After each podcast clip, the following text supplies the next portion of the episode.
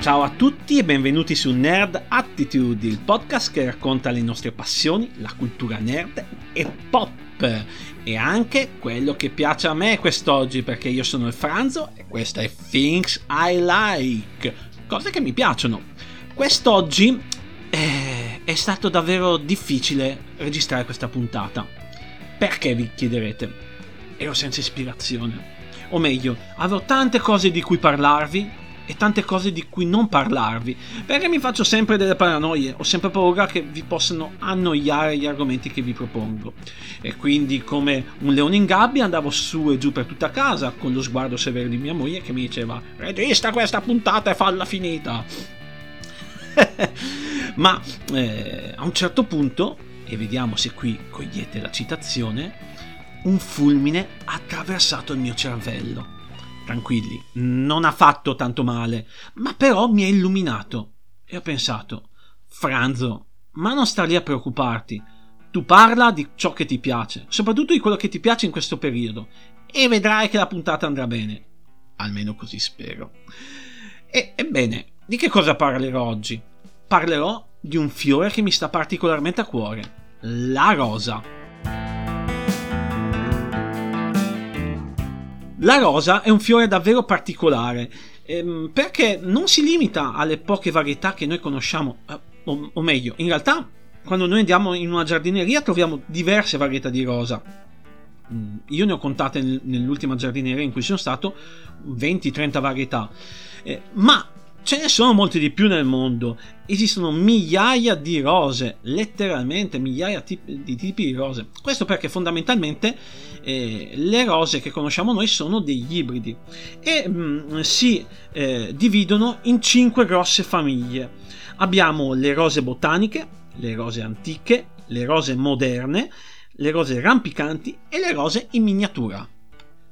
Per capire meglio quanto sia veramente enorme il mondo delle rose, quante ce ne siano al mondo, vi consiglio di andare a vedere un rosetto davvero interessante. Si tratta del rosetto Carla Fineschi, è uno dei più grandi al mondo, ce l'abbiamo qui in Italia, e si trova nel comune di Cavriglia, eh, in Toscana, nella Val d'Arno. Pensate che all'interno di questo eh, rosetto potete trovare dalle 6.000 alle 7.000 varietà di rose. È una cosa impressionante. Ed esistono così tante varietà di rose perché eh, la rosa dà la possibilità di creare degli ibridi e ognuno, ogni coltivatore può personalizzare e dare una caratteristica particolare all'ibrido che crea. Di questa passione che l'uomo ha si hanno notizie da migliaia di anni addietro. Eh, pensate che eh, già nell'antico Egitto eh, l'uomo coltivava le rose, erano molto apprezzate dai faraoni nell'antica Persia e poi dai babilonesi nei loro giardini pensili. Anche in Cina, nel 500 a.C., si hanno notizie eh, dei rosetti di Pechino. In questo caso, tra l'altro, eh, i petali di rose venivano usati per aromatizzare i famosi tè cinesi. Così via nel corso della storia, eh, passando dai greci ai romani fino ad arrivare ai nostri giorni, l'uomo si è appassionato alle rose. Così tanto appassionato che non solo le ha coltivate, ma le ha anche usate nelle opere che ha creato, opere letterarie, opere musicali, opere fumettistiche nerd. Ed è qui che volevo arrivare. Eh, le rose eh, sono sempre state un simbolo e mm, io vi voglio parlare di come, eh, in particolar modo in due casi, le rose siano state utilizzate. Un caso a livello storico, perché come ben sapete la storia mi piace molto, e un caso a livello fumettistico. E quindi qui finalmente potete tirare un sospiro di sollievo. Il Franzo non ci parla di botanica non ci fa un corso di giardinaggio. Eh? Sono passati ben mm, 5 minuti dall'inizio della puntata e vi ho lasciato sulle spine tutto il tempo. Per rimanere in tema. sulle spine. Rosa. Vabbè, penso l'abbiate capito. Ma veniamo al primo caso che vi voglio esporre.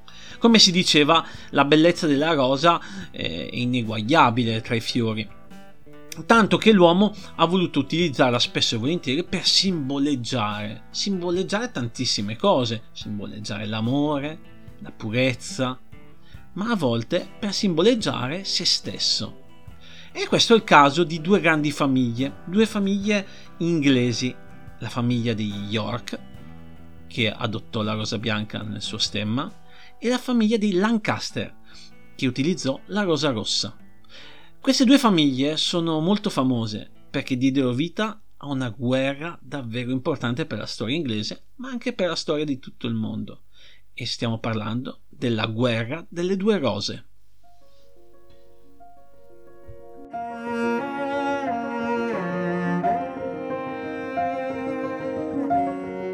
La guerra delle due rose è davvero molto interessante da studiare perché mette in evidenza quanto sia veritiero il detto che dice parenti serpenti perché le due famiglie, gli York e i Lancaster, sono strettamente legate tra di loro.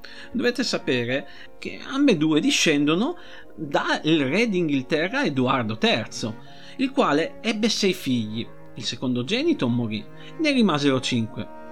Fu così un bravo padre che riuscì a far accasare i cinque figli rimasti con delle nobildonne che venivano da famiglie potenti e ricche, creando così cinque casate veramente forti, dove ognuna di queste casate poteva in realtà pretendere al trono perché munita di un grosso esercito e davvero ricca. I cinque figli eh, rimasti in vita appunto di Edoardo III furono Edoardo di Woodstock, principe di Galles, che ai più è conosciuto come il principe nero, che compare in tantissimi poemi, Lionello d'Anversa, il terzogenito, Giovanni di Gand, che è il capostipite del ramo dei Lancaster, Edmondo di Langley, che è il capostipite del ramo degli York, e infine Thomas di Woodstock, l'ultimogenito. Come dicevamo, eh, la guerra appunto che è stata instaurata in questa famiglia si chiama la guerra delle due rose perché alla fin fine di questi cinque discendenti solamente due famiglie divennero le pretendenti al trono una cosa abbastanza curiosa è che appunto il nome La guerra delle due rose, o meglio per inglesi è semplicemente La guerra delle rose, eh, viene coniato in epoca abbastanza moderna, nel 1800, da uno scrittore, Walter Scott, che scrisse un romanzo che parlava appunto la, di questa guerra fatta da queste due famiglie. In realtà eh, i simboli, la rosa bianca e la rosa rossa, non si sa neanche realmente quanta importanza avessero all'epoca per le due famiglie. Si sa solo con abbastanza sicurezza che gli York avevano la rosa bianca. Per quanto riguarda la rosa rossa dei Lancaster, si hanno in realtà molti dubbi, perché eh, le prime testimonianze di una rosa rossa usata come simbolo è quella della famiglia dei Tudor, famiglia che è anch'essa legata a questa guerra e che nel corso della storia avrà un'importanza fondamentale. Ci sarebbero veramente tante cose da raccontare in merito a questa guerra, tanti dettagli, tanti fatti ma mi limiterò a raccontare le cose principali. Uno per non annoiarvi, due perché i nostri minuti sono comunque contati. E quindi bando alle ciance e partiamo con la nostra storia. La famiglia Lancaster è ormai al potere sull'Inghilterra da qualche anno. Nel 1399 Enrico IV dei Lancaster eh, ha spodestato suo cugino Enrico Bolingbroke, figlio del principe nero, Dopo una cinquantina d'anni c'è ormai già il terzo re Lancaster, Enrico VI, che però non sta in una bellissima situazione. Ha appena perso la guerra dei cent'anni contro la Francia e il malcontento serpeggia tra il popolo e l'aristocrazia. In questo clima di tensione Riccardo di York capisce che i tempi sono maturi per una ribellione alla corona. Quindi, sotto banco, con la famiglia Neville, col conte di Salisbury e con Riccardo, conte di Warwick, pianificano la rivolta. E così, nel 1455, le truppe di York marciano su Londra, battono le truppe reali e catturano Enrico VI. Riccardo di York deve mandare giù un boccone amaro nonostante la vittoria. Sebbene il Parlamento inglese riconosca appunto la vittoria di Riccardo di York, non è tanto propenso a destituire Enrico VI il Parlamento inglese nomina Riccardo di York come protettore d'Inghilterra. Questo perché eh, Enrico VI non è più in grado di mh, mm, guidare il paese a causa delle sue eh, facoltà mentali poco brillanti, diciamo, in quel momento. Infatti, a causa della sconfitta nella guerra dei cent'anni e alla rivolta che ha dovuto subire, eh, la follia si è impadronita di lui. Di conseguenza, non volendo dispiacere al popolo e creare quindi dei malcontenti, il Parlamento decide di lasciare Enrico VI come re, ma Riccardo come protettore che guida così il paese. Questa situazione però dura ben poco perché Enrico VI si riprende dalla follia e Riccardo viene nominato suo consigliere. Ma ahimè, anche questa situazione non dura chissà quanto tempo, anche perché Enrico VI è conscio del fatto che prima o poi Riccardo lo farà fuori. Di conseguenza, mentre a fare un giro per le casate reali, d'improvviso decide con la regina Margherita di ritirarsi nei loro possedimenti. Nella loro tenuta di Coventry organizzano un incontro con gli York e i loro alleati e lì pretendono che essi gli giurino fedeltà al re e alla regina. Gli York e i loro alleati non possono fare altro che accettare, ma non con molto piacere, tant'è che appena usciti dalla residenza se ne vanno per tramare ancora un'ennesima rivolta. Da qui in poi la tensione tra le due famiglie aumenterà sempre di più, sfociando nel 1460 nella battaglia di Northampton. Qui le truppe di Riccardo di York avranno la meglio sulle truppe reali di Enrico VI, il quale verrà catturato e rinchiuso nella torre di Londra. Questo punto Riccardo, sicuro di essere nominato re, riconvoca di nuovo il Parlamento inglese e pensando di essere acclamato quale re si presenta davanti a esso. Ma quando pensava ormai che la vittoria fosse in tasca, gli si palesa davanti un'amara verità. Nel momento più bello, quando i suoi sostenitori l'avrebbero dovuto sostenere, essi rimangono in silenzio, in un silenzio imbarazzante. Riccardo capisce allora che non è forse il momento di forzare la mano e accetta un ennesimo accordo proposto dal Parlamento, chiamato l'atto di accordo. Ma cosa implica questo atto? Sostanzialmente che Enrico VI rimanga quale re, che suo figlio Edoardo di Lancaster venga diseredato e Riccardo di York nominato erede del re.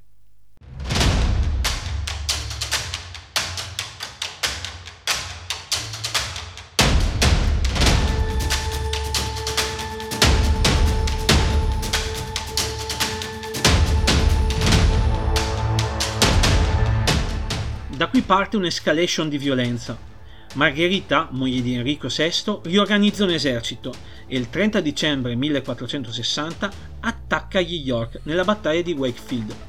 Qui Riccardo di York è sicuro di sé, pensa di vincere grazie all'esercito più potente, ma non tiene conto delle motivazioni dell'esercito avversario. Perde malamente, viene catturato, ucciso e decapitato e figlio Edmondo farà la sua stessa fine. Le teste dei due verranno appese a due picche e sulla testa di Riccardo di York verrà posizionata una corona di carta e di paglia, in senso dispregiativo.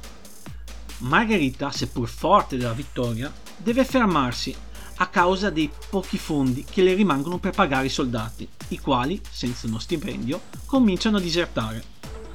In questo frangente, Edoardo di York, primogenito di Riccardo, eredita i diritti che il padre aveva acquisito grazie all'atto di accordo siglato col Parlamento e approfittando dello stallo delle forze di Margherita riorganizza l'esercito e decide di attaccare su due fronti. Da una parte Edoardo con il suo esercito intercetta l'esercito rivale di Owen Tudor, parente alla lontana e alleato dei Lancaster, che cerca a sua volta di raggiungere Margherita. E nella battaglia di Mortimer Cross Edoardo sconfigge nettamente l'esercito avversario, catturando e uccidendo Owen Tudor. Sull'altro versante, Warwick, con il resto dell'esercito, esce da Londra e va incontro all'esercito di Margherita. Warwick è così sicuro della vittoria che porta con sé, come prigioniero, Enrico VI. Ma un'altra volta l'esercito degli York sottovaluta le motivazioni e la potenza dell'esercito di Margherita il quale inaspettatamente ribalta le sorti della battaglia, vincendo e mettendo in fuga Warwick, che lascia sul campo il prigioniero Enrico VI, che verrà liberato da sua moglie Margherita. Come ci hanno insegnato fin qui le vicende di questa guerra, non bisogna dire gatto se non ce l'hai nel sacco. E succede proprio questo a Margherita, la quale, con Enrico VI, pensa ormai di aver vinto e di poter rientrare a Londra, ma ahimè si ritrova una brutta sorpresa. La città di Londra, ormai, non si fida più dei Lancaster e chiude le porte della città. Qui i soldati, venendo la situazione, cominciano ad andarsene via e a lasciare sguarnito l'esercito di Margherita. Questo permetterà a Edoardo e a Warwick di rientrare a Londra, di riorganizzare un esercito ancora più grosso e di inseguire Lancaster. Questo porterà a una battaglia, la più grande battaglia che c'è stata nella guerra delle due rose, la battaglia di Town Town, dove 80.000 soldati si scontrarono e 20.000 rimasero morti sul campo di battaglia. Questa battaglia determinò la vittoria degli York. I Lancaster fuggirono, ma la furia durò poco. Edoardo riuscì a raggiungere e a catturare Enrico VI. Margherita scappò per il rotto della cuffia e si rifugiò in Francia dal cugino Luigi XI, il re. Edoardo così cominciò a regnare sull'Inghilterra col nome di Edoardo IV di York. Non furono anni però di pace per Edoardo. Infatti, nel corso del tempo, Warwick si ribellò ad Edoardo e tentò più volte di spodestarlo, finché nell'ennesima rivolta perse e fuggì in Francia anche lui nel 1470. Qui in Francia Luigi XI, che non vedeva di buon occhio Edoardo, fece alleare Margherita e Warwick e tra il 1470 e il 1461 successe di tutto. La nuova alleanza, Warwick-Lancaster, tornò in Inghilterra con un grossissimo esercito. Edoardo si rende conto che non può fronteggiarlo, quindi cosa fa? Scappa anche lui in Francia, ma in Borgogna, da Carlo il Temerario, oppositore del re Luigi XI. Qui, con l'aiuto di Carlo, ricostituisce un esercito, ritorna in Inghilterra, vince la guerra, uccide Warwick in battaglia, cattura nuovamente Enrico VI, il quale verrà nuovamente rinchiuso nella torre di Londra, ma questa volta con un destino diverso. Infatti verrà trovato morto nella torre qualche tempo dopo. Nel frattempo trucida Edoardo, figlio di Enrico, e imprigiona Margherita d'Angiò, che questa volta non riesce a fuggire. Margherita rimarrà prigioniera di Edoardo fino al 1475, anno in cui il re Luigi XI libererà sua cugina pagando un riscatto. Le conseguenze della vittoria degli York saranno devastanti per i Lancaster e i loro alleati. Per esempio, Jasper Tudor, fratellastro di Enrico e suo sostenitore, fu costretto a fuggire in Francia col nipote Enrico Tudor, che più avanti avrà un ruolo fondamentale. Edoardo IV, finalmente, poté cominciare a regnare per così dire in pace. L'unico fatto degno di nota che c'è da segnalare è nel 1478, anno in cui fece imprigionare suo fratello Giorgio di Clarence, che a suo tempo si era eh, rivoltato insieme a Warwick. Giorgio di Clarence verrà imprigionato nella torre di Londra, nella quale verrà anche trovato morto misteriosamente tempo dopo. Nel 1483 Edoardo IV muore e lascia come erede il giovanissimo Edoardo V. Ma siccome è troppo giovane per governare, il padre aveva previsto un supporto al re fino alla maggiore età. Questo supporto si chiamava il Consiglio di Reggenza ed era composto dalla madre Elisabetta e i suoi parenti e Riccardo di Glanchester, fratello di Edoardo IV. Riccardo però malvedeva la cognata Elisabetta. Di conseguenza fece catturare l'intera famiglia reale, con tutto il seguito e il re compreso. Il seguito e la parentela di Elisabetta furono tutti trucidati. Elisabetta riuscì a fuggire e a rifugiarsi nell'abbazia di Westminster. Il figlio, nonché il re Edoardo V, e il fratellino minore Riccardo di York vennero rinchiusi anch'essi nella torre di Londra e poco dopo sparirono dagli occhi di tutti e più nessuno seppe che fine fecero. Riccardo venne così nominato re col nome di Riccardo III.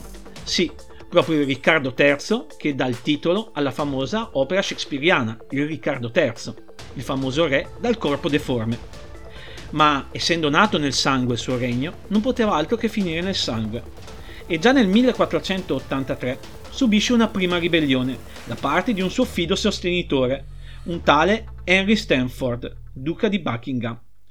Esso era in combutta con una nostra vecchia conoscenza che si era rifugiata in Francia, Enrico Tudor, parente dei Lancaster. Ma questa ribellione fallisce e Riccardo rimane saldamente al potere. Allora, nel 1485, Enrico Tudor decide di intervenire di persona. Arriva in Inghilterra con un piccolo esercito e affronta l'enorme esercito di Riccardo III. Riccardo III anche lui è sicuro di vincere la battaglia, ma ahimè non sa che dietro le quinte due baroni, due potenti baroni, lo tradiscono. Thomas Stanley e Henry Percy ribaltano le sorti della battaglia e si uniscono a Enrico Tudor. Riccardo III muore in battaglia e Enrico Tudor viene nominato re col nome di Enrico VII per rafforzare la sua pretesa al trono, sposa la figlia primogenita del defunto Edoardo IV di York, rafforzando così doppiamente i suoi diritti al trono, essendo lui imparentato con i Lancaster e sua moglie una York. Ma l'ultima vera vicenda di questa famosa guerra è la battaglia di Stockfield nel 1487. Un nipote di Riccardo III, tale conte di Lilcol, sfida il re pretendendo di essere lui l'unico erede al trono in quanto unico discendente di Riccardo III. Ma i Tudor hanno vita facile e lo sconfiggono molto facilmente. Da qui i Tudor governeranno in pace, per così dire, l'Inghilterra. Questa famosa e potente casata, i Tudor, regneranno fino a una famosa regina, a Elisabetta I d'Inghilterra, che darà lustro e prestigio all'Inghilterra, facendola diventare una potenza mondiale. Elisabetta I, che è anche nota come la regina vergine. Questo perché non si sposò mai. Spero veramente che questa storia non vi abbia annoiato, ma al contrario vi abbia appassionato e vi sia piaciuta. Dovete sapere che questi fatti, la guerra tra le due famiglie York e Lancaster, ha ispirato tanti poemi nel corso dei secoli, ma soprattutto ha ispirato una serie di racconti, di libri, che noi tutti conosciamo molto bene, che hanno portato a una serie televisiva davvero famosa. E il suo autore ha proprio dichiarato che la sua storia è stata ispirata dalla guerra di queste due famiglie. Immagino che abbiate già capito di cosa sto parlando, quindi sguainate le spade, non fidatevi di nessuno e preparatevi perché l'inverno sta arrivando.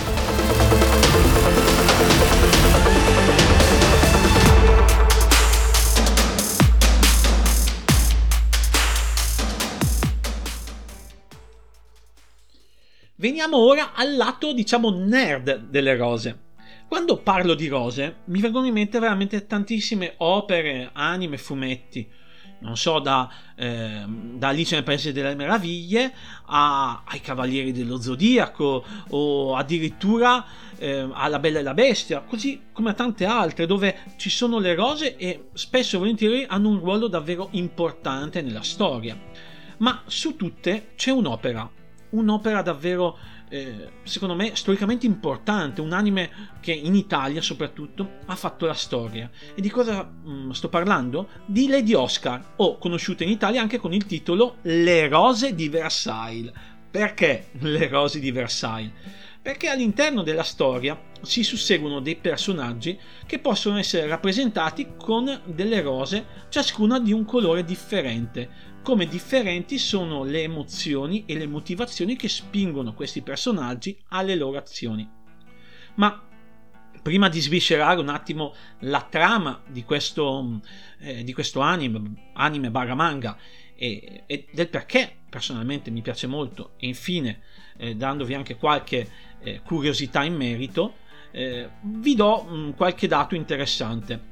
Prima di tutto, l'autrice di, questo, di quest'opera è Ryoko Ikeda, che ehm, ha eh, praticamente eh, scritto quest'opera e pubblicata nel 1972 come manga. La versione anime giapponese eh, di Lady Oscar eh, verrà trasmessa nel 1979 e udite udite avrà uno scarsissimo successo. Verrà mm, interrotta dopo una ventina di episodi. Se non sbaglio, il ventitresimo episodio eh, verrà eh, mandato come eh, fine. Viene fatto questo episodio speciale giusto per troncare a metà eh, questo scarsissimo successo. Poi, nel corso degli anni, eh, a metà degli anni 80, eh, viene ripescata e ridata in onda per dargli un finale degno e, e così da rimediare un po' allo scarso successo che ottenne nel 79. In Italia invece eh, viene eh, messa in onda per la prima volta il, nel 6 dicembre del 1982 ed ebbe un successo clamoroso eh, di merchandising e ehm, di anche rimessi in onda della serie. Eh, penso che i bambini di quegli anni e anche le, qualche generazione dopo siano cresciuti a Pane e Lady Oscar e Ollie e Benji. Fondamentalmente erano i due cartoni che andavano tantissimo nei pomeriggi eh, italiani in quegli anni. Ma di che cosa parla eh, Lady Oscar? Qual è la trama? Ci troviamo all'incirca nel 1770 qualche anno prima della famosa rivoluzione francese avvenuta nel 1789. Eh, qui eh, vediamo una giovane Maria Antonietta d'Austria che viene promessa in sposa al delfino di Francia, Luigi Augusto, nipote di Luigi XV. Nel corso della storia eh, si susseguono diversi personaggi mh, mm, che eh, diventeranno amici o nemici di Maria Antonietta, ma una su tutte eh, veglia sopra ehm, diciamo, la salute e sul benessere di Maria Antonietta e del capo delle guardie reali, la nostra Lady Oscar. O come viene nominata appunto nel, nell'opera Oscar François de Jarries spero di averlo detto bene.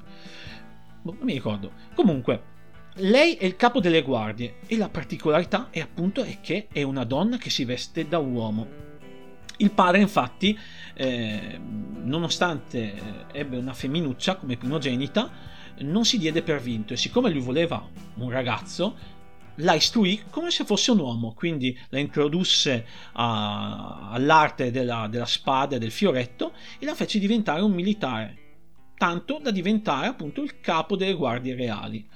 Eh, suo amico intimo di Lady Oscar è il famoso André che l'accompagnerà nel corso di tutta la vicenda fino alla fine. Nel corso della storia, come vi dicevo, si susseguono diversi personaggi, dalla contessa di Duberry, che è la favorita di Luigi XV, che ehm, ha diciamo un conflitto con Antonietta, eh, fino ad arrivare per esempio alla contessa di Polignac, che invece vuole utilizzare Maria Antonietta per, uh, per far denaro fondamentalmente. Eh, appariranno Jeanne e Rosalie che avranno dei ruoli determinanti. Eh, ci saranno anche diciamo dei personaggi maschili che, che, saranno, eh, che saranno, veramente eh, importanti eh, nel, nella storia. Ci, saranno, ci, sarà l'amante di Maria Antonietta, ci saranno anche degli alleati sia di Lady Oscar ma anche degli avversari. Il tutto fino ad arrivare alla conclusione che non vi dirò. Ma perché personalmente eh, reputo Lady Oscar uno degli anime eh, che ho preferito in assoluto e che vi consiglio di guardare. Prima di tutto l'ambientazione, perché è davvero interessante vedere come ehm, la sua autrice, Ikeda, sia riuscita comunque seppur facendo qualche errore, ad esempio l'uniforme di Lady Oscar a un certo punto è l'uniforme che è sbagliata, è l'uniforme che mm, diciamo i militari francesi avranno qualche anno eh, più tardi rispetto all'ambientazione, ma riesce comunque a trasmetterci lo spirito che c'era all'epoca, eh, nel, nella pre-rivoluzione. E, e questo a, a, livello storico è davvero, è davvero bello. E, e viviamo, viviamo, sulla nostra pelle quasi eh, quello che furono gli anni eh, che portarono alla alla rivoluzione, come il popolo soffriva, come i nobili invece eh, vivevano nel lusso più sfrenato, e poco gli importava delle, eh, delle peripezie che il popolo subiva. Eh, certo, eh, all'interno di questa storia vediamo anche delle storie d'amore, eh, però sono interessanti come Ikeda le affronta, affronta dei temi interessanti. Eh, in Italia ci sono delle censure, però mh, mm, sembrerebbe che nella versione originale vengono, vengono sfiorati temi comunque come l'omosessualità e, e, come appunto il fatto che Oscar si vestiva da uomo ed è un tema molto, molto particolare soprattutto perché eh, l'opera come vi è stato detto è stata fatta nel 1972 e soltanto molti anni dopo certe eh, argomentazioni verranno tirate fuori anche all'interno di anime, manga e, e, cartoni animati. Naturalmente in Italia tutto fu diciamo eh, celato attraverso la censura di, eh, di, quel tempo, degli anni Ottanta.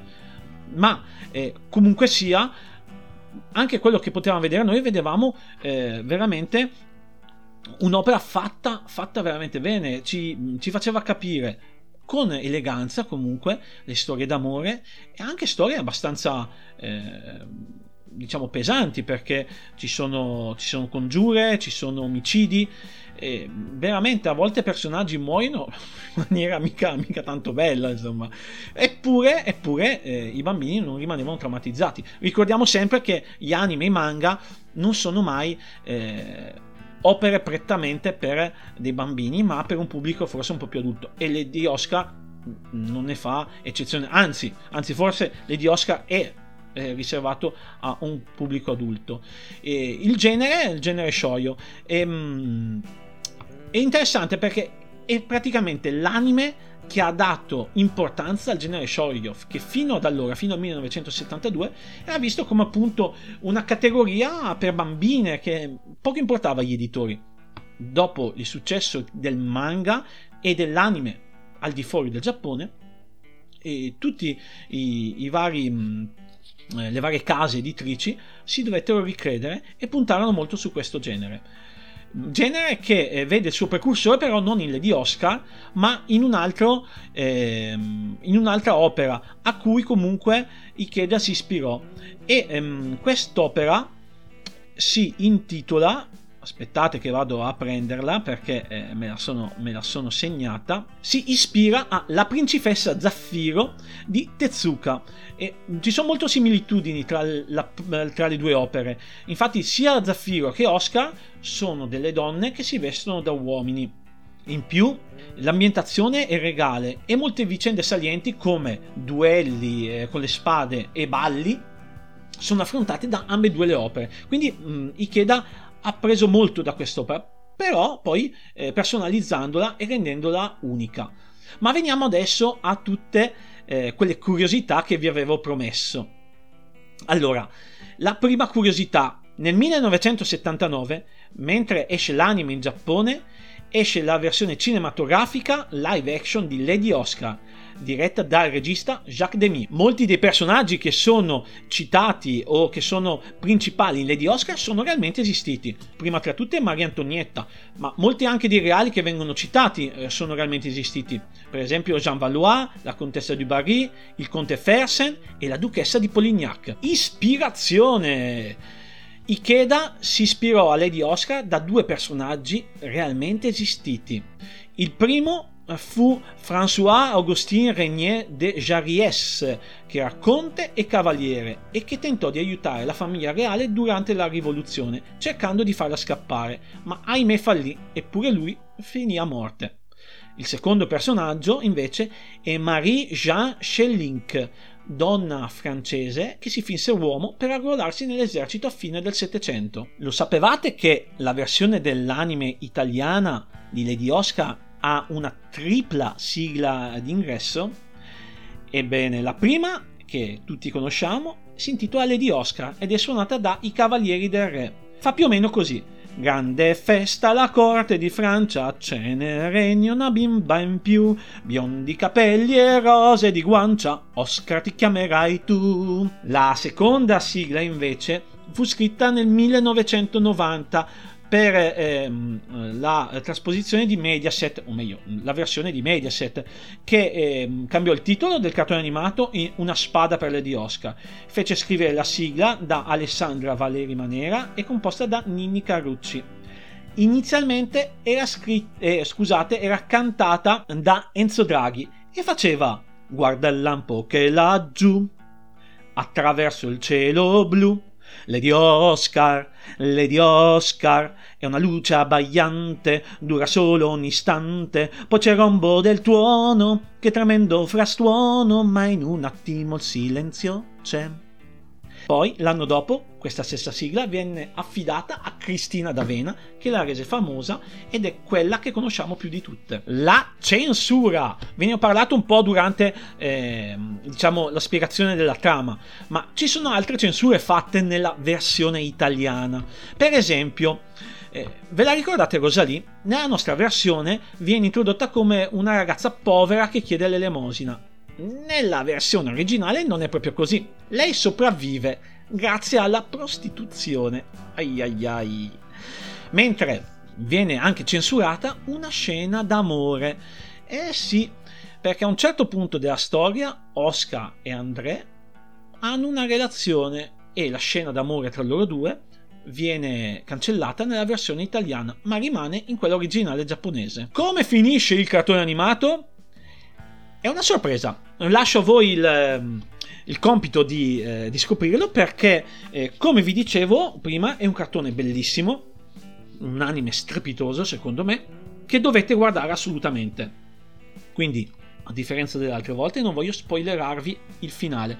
L'unica cosa che vi dirò è che c'entra una rosa e mm, questa rosa rappresenterà Lady Oscar. Bene, quindi siamo giunti a conclusione di questa puntata, spero che non vi siate annoiati, che vi siate divertiti e che eh, vi eh, risintonizziate di nuovo qui sulle frequenze di Nerd Attitude anche la prossima volta per ascoltare una nuova storia e divertirci ancora insieme. Un salutone a tutti e buona vita!